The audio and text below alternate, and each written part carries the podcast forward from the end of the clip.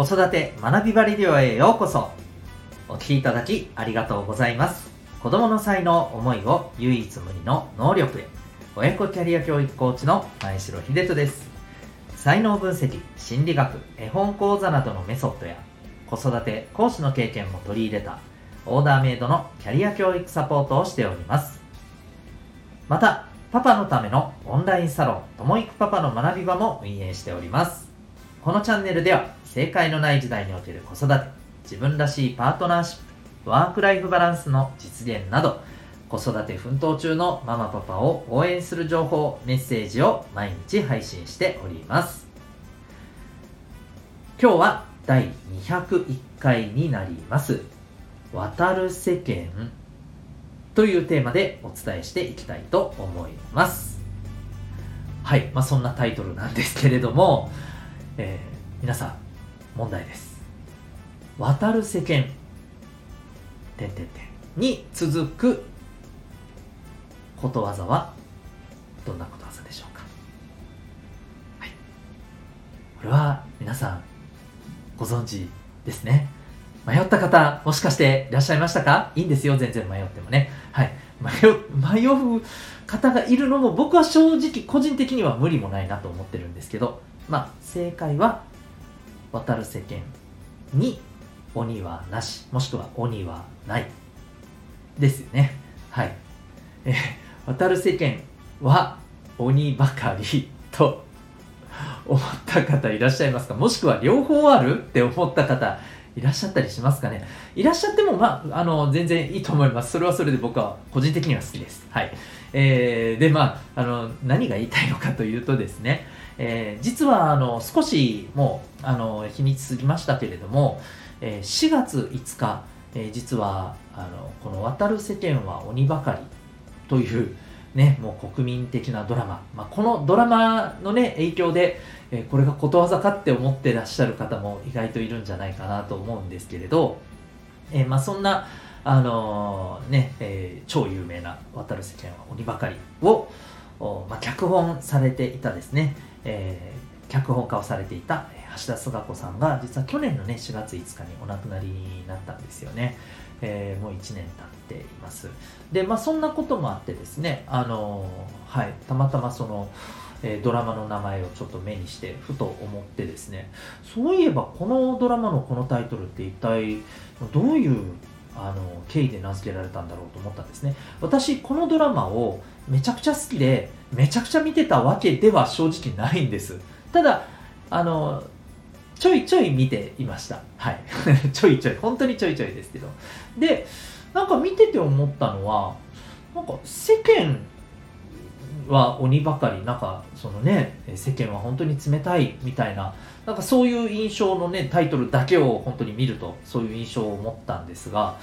どうも見ていくとなんか世間というよりもね家族の間でのさまざ、まなね、まあ、思いが交錯して、えー、なんやかんやあってみたいなねそういうあのイメージが僕の中ではあってなんか世間っていうよりお家の中だけどなまあお家の中が世間お家の中も世間ってことかみたいなね。な勝手にそういういろんな解釈が僕の中であったんですけどちゃんと調べてみたらですねあなるほどなと思ったんですけどあのこのねプロデューサーをされていた石井さんという方がですね、えー、このインタビューにね、えー、対して答えるような形でねおっしゃっていたのがこのタイトルが決まったのはですねあの実は、えー、世間は鬼ばっかりいるよっていうことじゃないんだそうです、うん、これはですね相手のことを鬼だと思う自分がすでに鬼なんだと。逆に言うと、えー、自分が鬼じゃなかったらですね相手のことも鬼だとは思わないんじゃないの？そんな意味を込めてそういうタイトルにしたんだということらしいんですね。で僕はこれはああなるほどなと思いつつ、えー、思い出したのがですねまあ鬼つながりじゃないですけどやっぱり「鬼滅の刃」なんですよね。えー、鬼滅の刃をご覧になってる方はご存知かと思うんですけれども、えー、あの物語に登場してくる鬼たちっていうのはもちろんいろんな鬼たちがいて、え、基本的にはね人間を襲って、まあ、食べるというね、まあ、あの人間にとっては本当に恐怖の対象のね、え、もので、まあ、それらを退治する鬼殺隊というね、え、人たちがま頑張るっていうね、まあ、その主人公もその一人ね、えー、炭治郎君が頑張るというお話なわけですけれどもあの鬼たちの中には、まあ、実はねもともとねあの本当にあの大元のね、まあ、人もある意味まああのある意味もともとは人間だったとも言えなくもないんですけれども、えーまあ、大体の鬼はみんな元人間なんですよね。で、えー、結構な、まあ、あの数の鬼のになったこの元の人間だったその人っていうのは、まあ、いろんなね辛い経緯があって鬼になってたわけですよね。なんかこの話っていうところとこのね、石井さんがおっしゃってるこの渡る世間は鬼ばかりの意味に込めたその相手を鬼だと思う自分が鬼なんだ、ねえー、つまりその相手をどう見るかっていうところですよね。もっと言うと、え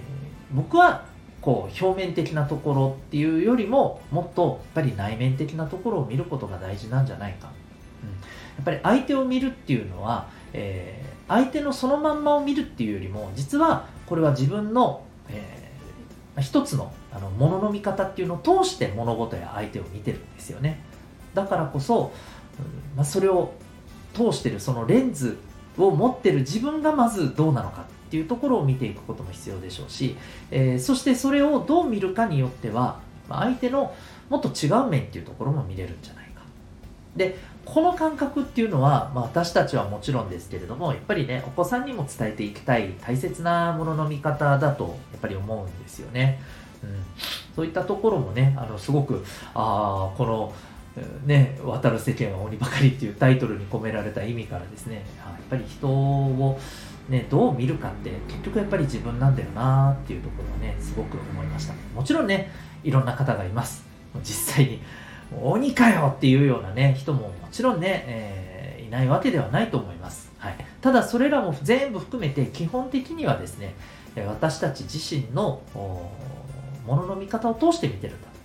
で必ず鬼って見ることが悪いっていうことが僕は言いたいんではなくて、えー、どう判断するか自分次第なんだっていうことですね。えー、そこの部分っていうのはやっぱりねあの忘れちゃいけないんじゃないかなというふうに思ったりしました、まあ、改めてですけれどもね。はい、えー、というわけで、まあ、そんなねあのものの見方一つ自分のものをフィルターを通してるっていうことをねあのぜひ我々も自覚しお子さんにもね何かしらの、経験を通しながらねお伝えしていけたらいいんじゃないかなと、まあ、そんな風に思いました。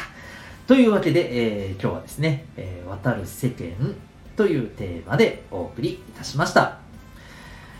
えー、私、えー、前城が運営しております、ともいくパパの学び場というお父さんのためのオンラインサロンがございます。えー、サロンの中ではですね、えー、このラジオ以外にもサロンの方向けの限定放送ということで、えー、子育て、パートナーシップ、ワークライフバランスに役立つスキルを毎日一つ、えー、お届けしているという内容をさせていただいております。また、サロン内では、えー、月2回からのオンラインでの勉強会や懇親会など、えー、パパさんがですね、交流したり学んだり、できるような、そんなあの場もございます。え、興味がある方はですね、え、この放送の詳細説明欄に、え、リンクがありますので、ウェブサイト、ちょっと覗いてみてください。それでは、ここまでお聴きいただきありがとうございました。学び大きい一日を